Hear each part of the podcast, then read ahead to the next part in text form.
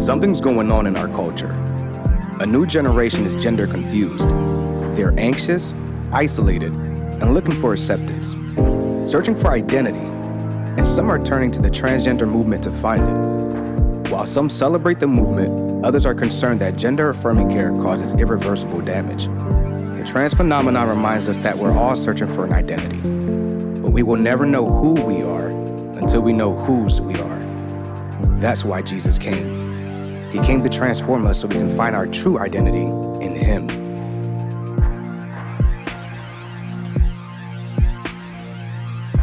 Welcome back, church, to Post Sermon Reflections podcast. Uh, you are definitely catching us not at the normal time that we drop an episode. I was in Ecuador and I realized that the sound equipment that I needed in Ecuador to record this podcast was just not going to happen. TSA, none of those things. Um, so we're just so grateful um, for your patience. Um, I am with Pastor Brennan right now. We're going to have our final conversation about the Transformed series and how God has been moving in our hearts and in the hearts of our church. Um, we're encouraged to have a, a pastoral discussion to say, hey, we've heard all of these heartbreaking and challenging and convicting things. And now we want to know, oh, Jesus, like you're convicting me to live differently because what I'm seeing in the culture, because what I'm seeing in the culture also lives in me. Um, I'm not separate from this. Uh, just because I may not struggle with gender dysphoria doesn't mean that God doesn't have things to say about how I've placed my identity and other things. Um, and so, Pastor Brennan, I know that you're probably taking a deep breath after this sermon series, and so I'd love to hear what are some of your biggest takeaways um, after this this sermon series finishing. Well, Ruth, welcome back from Ecuador. Thank you. We're glad that you're uh, you're back, and it's a privilege to be on the post sermon podcast. Um, first time for him. Yeah, first timer. I listen all the time, but first time to be on here. Um, I think it, just in hindsight, as I'm processing, and it was sort of like a blur. These last four weeks were kind of a blur. Um, but I think a few things, I guess. One was the transgender phenomenon and the cultural battles and um, the pressures that Christians were feeling going into my research and preparation for this series, it was very abstract. Mm. It was um, it was just another thing for us to have to navigate, worry about our children, uh, yeah. see further decline in our culture, and you sort of you look at it through the lens of of being a Christian, knowing that you know this is not our home, but we do have to live here for a while, yeah. and, and just and and that that worry and just um, you know, concern for the culture. Uh, but I think really, as I began to read, as I began to hear the stories of uh, parents who are struggling with uh, children experiencing gender dysphoria, hearing the testimonies of uh, you know young people struggling with gender yeah. dysphoria, even people who are in their 50s and 60s and have been living yeah. a trans lifestyle for a long time, and, and hearing about their emotional and physical mm-hmm. scars. Mm-hmm um, I think just the first thing that hit me was just tremendous empathy. Yeah. Um, and just a, a feeling a brokenness in my heart to see the brokenness mm-hmm. um, that many people are experiencing. And um, so I think that was kind of the first thing. And we, you know, we talk about this isn't about politics or pronouns; it's about people, and th- that sounds great and yeah. neat and pretty, but it really is the truth. Yeah. Uh, and I think for for a lot of Christians, it's easy to approach the transgender debate as like this us versus yeah. them. Um, you know, these people, you know, blah, blah, blah. Yeah. But to really recognize, man, these are people who are made in the image of God, yeah. who are suffering uniquely from the fallenness of the of our world, uh, from from sin. Um, and for us to really begin to engage and, and think, man, what does it look like for them to encounter the love of Jesus Christ. So I think that just that idea of mm-hmm. brokenness um, and just a sadness, a compassion, and empathy.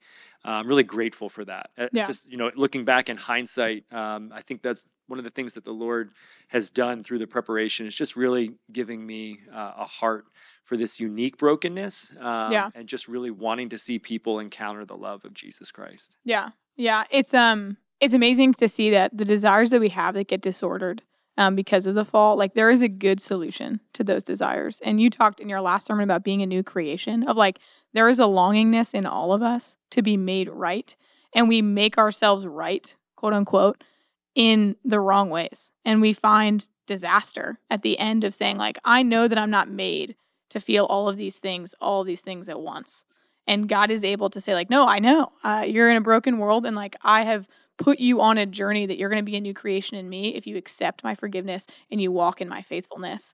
Um, for believers who have like been walking with Jesus but are really struggling feeling like oh man I don't feel like a new creation. Like I I feel my brokenness so deeply what's an encouragement that you have for them who are like I feel like I have an achieved identity even in the midst of how I serve in the church. Like I'm serving so that people know I'm serving and they think that I'm awesome. Like I'm doing it from that yeah. that place. Like how would you encourage them yeah, I think for all of us, I, th- I think maybe one of the gifts of this sermon series is that we have language to help understand our own hearts, yeah. right? So the the achieved identity piece, um, it is very clear, I think, from my perspective, that that's at the root of the, the transgender phenomenon. There's this idea of um, I'm struggling in this area, but if I can craft this new identity, if I can embrace this new identity, live it out, and have others see it and affirm it, then yeah. that will bring sort of contentment and joy.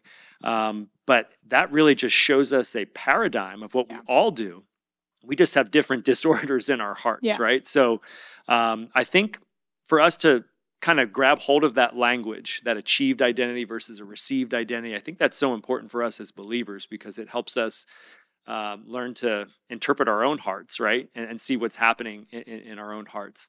Um, so I think what hopefully this this last sermon did from Colossians three uh, was Paul talking about this idea that we as Christians uh, we need to remember who we are. We need mm-hmm. to remember the miracle that has happened called yeah. salvation. We need to remember that we've died to our old self, we've died to our achieved identities, and we have been raised with Christ. We have the power of the Holy Spirit residing in us. We are new creatures. We are new creations in Jesus Christ. Um, we have received an identity in Him.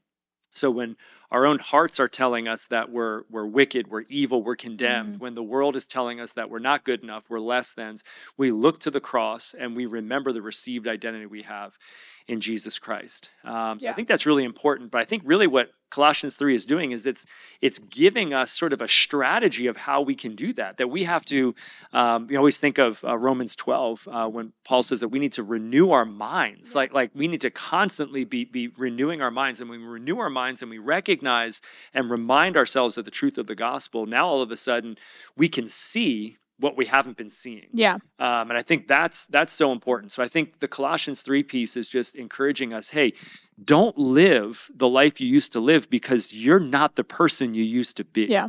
Um, and I think that's that's helpful for us moving forward. And then I think what we can do is we can look at um, so for example, uh, Paul tells us to, to put to death these things in our lives. And he talks about sexual immorality and mm-hmm. impure thoughts and stuff, but he he closes with covetousness. And this was very profound for me in my sermon study uh, last week was actually reckoning with, well, what is covetousness? Okay, so it's this this desire, this yearning for something that you do not have, and you're desiring it, you're mm. coveting it more than you covet God. Yeah. Um, and it hit me, man, what what is a what's at the root of a trans identity? Yeah. It's it's a heart of covetousness.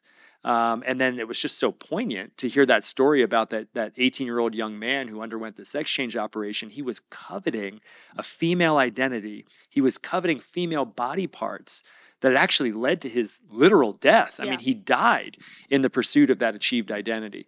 Um, but we all spiritually yeah. are in danger of uh, some serious damage, right? When we are pursuing an achieved identity, it can kill us spiritually. Mm-hmm. Um, and I think for us to be able to kind of recognize that and then allow the Holy Spirit to show us, to reveal to us what are the things that we're looking for. Like it's very easy to say, you know, on Sunday morning or to feel in your heart during the sermon, oh, yes, my identity is in Jesus Christ.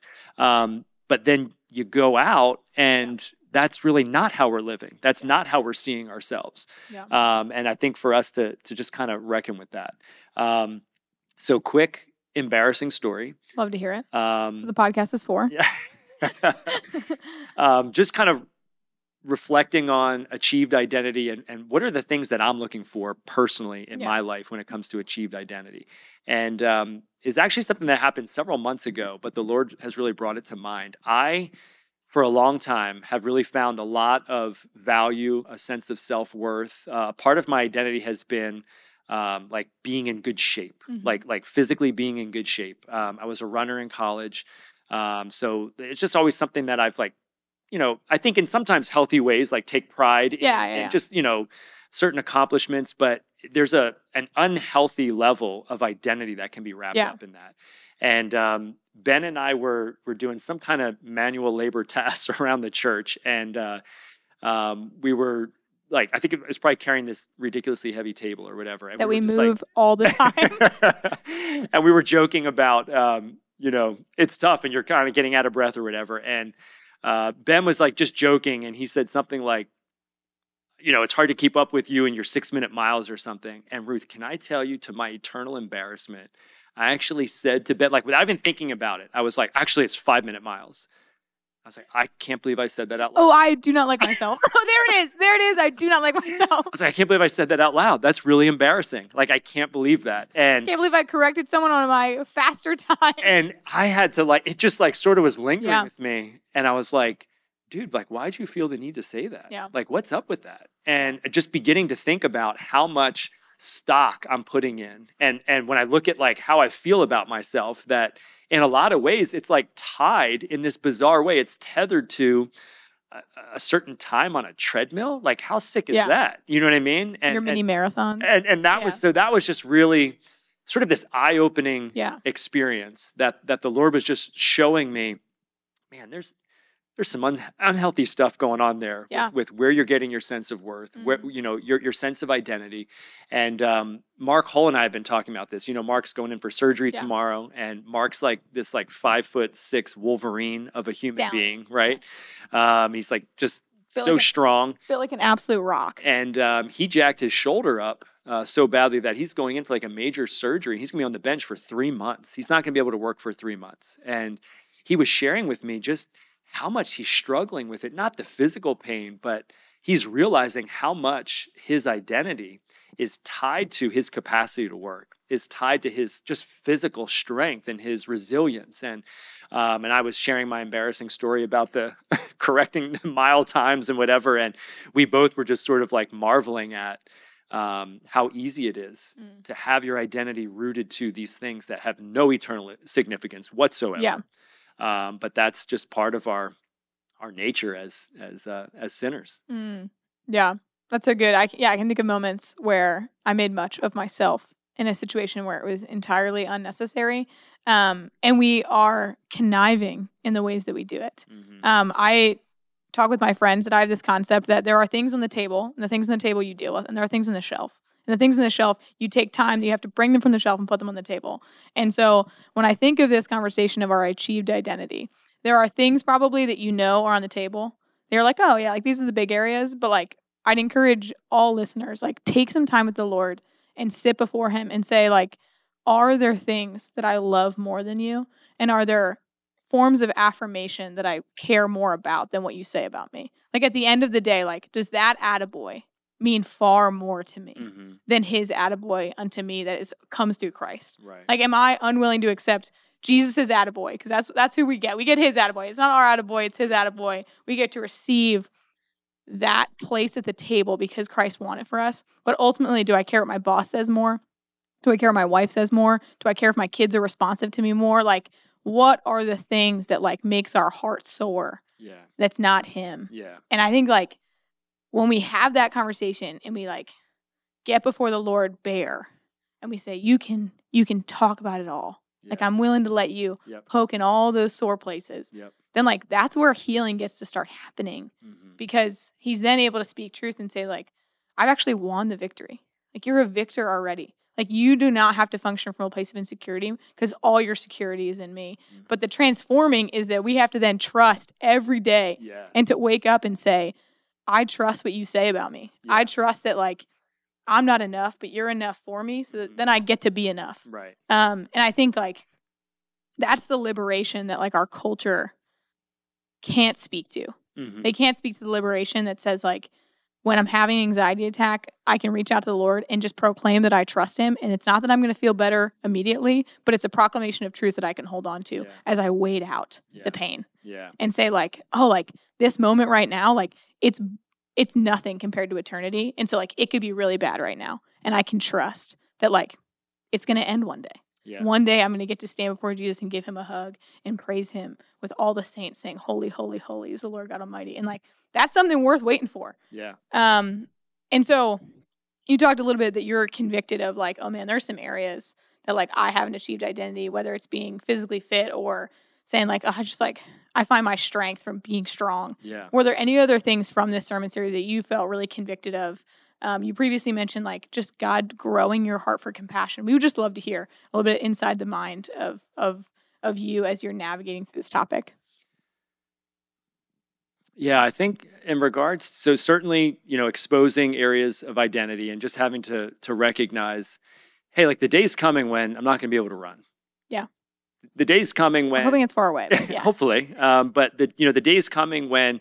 Um, you know, I'm not going to have my six kids under a roof, Mm. um, and so my the part of my identity that that is, in, even in a healthy way, yeah. Rooted and, and, and tied in that, um, you know, those days are going to come to an end. Uh, so all of our achieved identities, um, no matter how healthy or unhealthy they are, they can be here one minute and gone the next. Um, and that's the the reality of um, just our our finitude as human beings, Yeah. right? So all those achieved identities here one minute can be gone the next.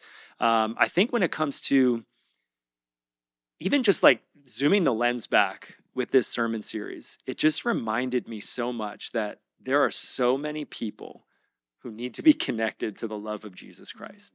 The stories that I'm hearing uh, through this series as I'm talking to people in the lobby, um, even before uh, Laura spoke um, last Saturday evening, as people are coming in, I'm just hearing little bits of people's stories, the, the brokenness of parents struggling with kids uh, who are, are hurting and, and, and looking to a trans identity. Um, and even interacting with, with some people who um, are either embracing currently or uh, are, are walking away, turning away from a trans identity, detransitioning. Um, but there was uh, just this this moment. I was at CVS with my daughter, and um, we were just you know grabbing some Tylenol or whatever, and we're checking out. And the the person checking us out was a was a trans woman, so a biological young man who's um, presenting as as a woman, and here it was. I mean, we're in the we're like in the heart of the of the Transform Yeah. series, and, and here I am just standing across the counter uh, from this young man who's just pursuing this achieved identity and and hoping that in but you know somehow this makeup and the longer hair and um, having some type of breasts like that this is going to bring a sense of stability this is going to bring a sense of peace that that this this this trouble this this anxiety that he's been wrestling with is going to go away. Yeah. in that moment there was just this sadness a, a, a brokenness um, and just like looking him in the eye and just it, it was so poignant for me. And um, so i'm like now i can't i can't get this guy off my, my mind. I, I'm, I'm praying for him. Yeah. i'm thinking of him. I come over to church i'm looking for one of our invitation cards for the sermon series. I'm like scouring the whole building because now we're moving to the end of the sermon series. I can't find one. Finally i find one. And can i tell you two times that week i swung back by the cvs walking in just looking for this guy wanted to just invite him to come to church uh, tell him that that jesus loves him. Yeah. um, and it was a sweet moment for me. I never did see him again. I was Yeah. back twice after that and i didn't see him but it was this sweet moment of like this isn't abstract Yeah. um, there there are human beings made in the image of God who are hurting in unique ways, and and I, as a follower of Jesus, He wants to use me Yeah. to connect them to the love of Jesus. So um, I was disappointed in not you know Yeah. finding Him when I came back to CVS a few times after that, but. There was a sweetness in obeying that Yeah. burden on my heart Yeah. of, of going back and, and, and looking uh, and wanting him to know just how much Jesus loves him. Yeah. Yeah. And when we understand our liberation, like we can't keep it, we can't keep it to ourselves. Yeah.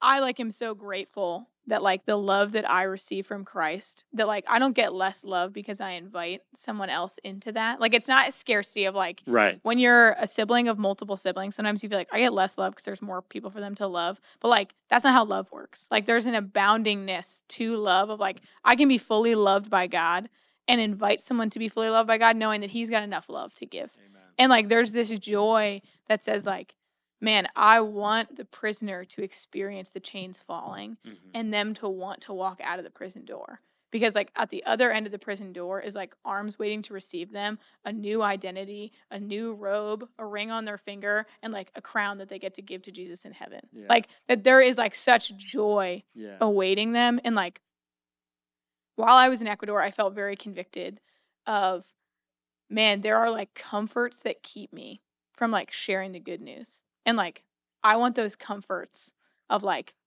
only wanted to hang out with my friends or only wanted to do these things. I want them to be removed so that like there's a hunger that says like they don't know yet. Like my neighbor doesn't know. Like my mm-hmm. neighbor doesn't know who Christ is. And Yeah. like that's a shame. Yeah. And like it's a shame because like I've been given the good news because someone went after me. And like, how dare I not? Like, how dare I not like pick up, like pick up my cloak and get out the door and say, like, all right, like there are people in my town that don't know who Jesus is. Like there are people struggling with gender dysphoria who like don't know that they were made to worship Jesus. And like they're worshiping something else and they're Mm. finding it to be a mean mistress who doesn't pay. Yeah. And like Jesus is ultimately the fulfillment of our hearts. Yeah. Um, and so I feel like this, similar to what you're being convicted of, of like, man, I'm like seeing people and I'm feeling this draw to go out in ways that I wouldn't naturally always. yeah. And to say, like, man, like God is giving people to me to say, go, get out, get out the door, like Yeah. get get off your butt and go. And I think that like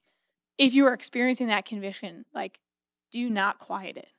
Like he gives conviction and he wants us to walk in obedience. And like in obedience, there's sweet joy.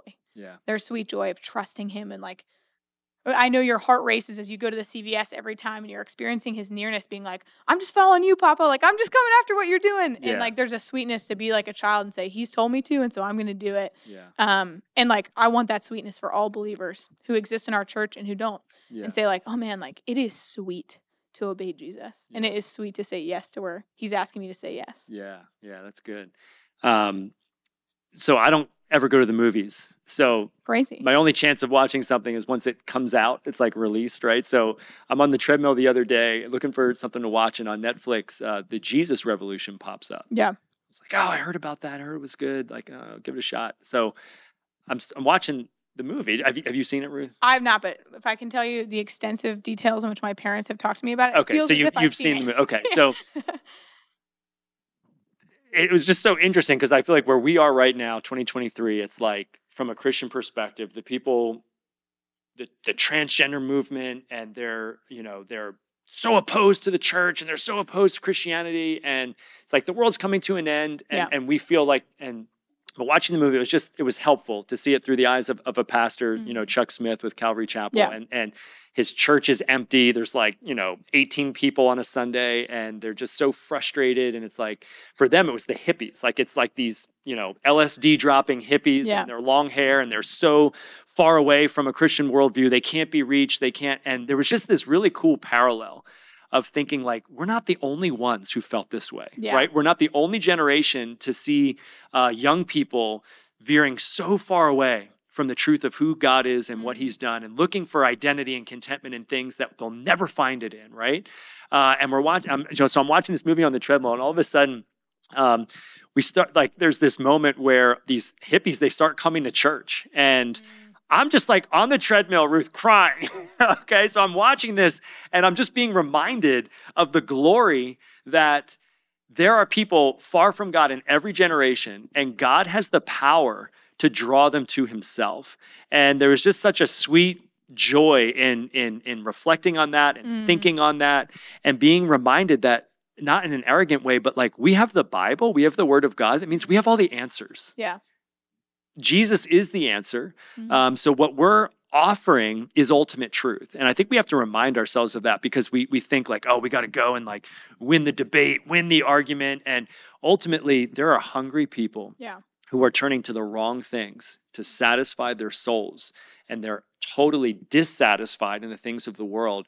Uh, and we need to not be afraid Yeah. of welcoming them into our church, welcoming them into our lives, uh, into our families, so we can connect them to the love of Jesus Christ. And Mm. um, so it was just it was just God's timing in that was really awesome. Yeah. Um, and just being reminded um, that that we have the truth. We, Jesus has won. He has eternal victory, and we get Yeah. to share that that truth and that victory with others. Yeah.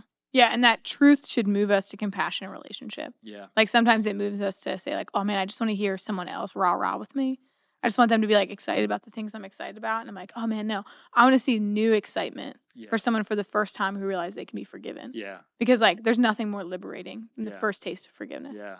And Uh, for us to take some risks, right? Like, Yeah. like we think there's certain people like, oh man, I, I could never that would be weird. talk to them. I could never start a conversation with them. Uh, and for us just to say, man, like let, let's take some risks. yeah, Um, and it's just so exciting to see people in our church inviting people to the Yeah. sermon series, taking risks in inviting people to come Yeah. to the sermon series. And it just, man, it makes makes my heart sing to Yeah. see that. yeah. There's um, this is one quick story. There was a a woman named Paula who was in Ecuador who um also feels like she's Paul the Apostle, just like Paula the Apostle. She just was like really going hard after Christ and going into towns and just like walking door to door and introducing herself so that like we could go into these towns and then like get to proclaim the gospel. So like she's breaking up the ground so that like she can share the truth, but then like others can come share the truth.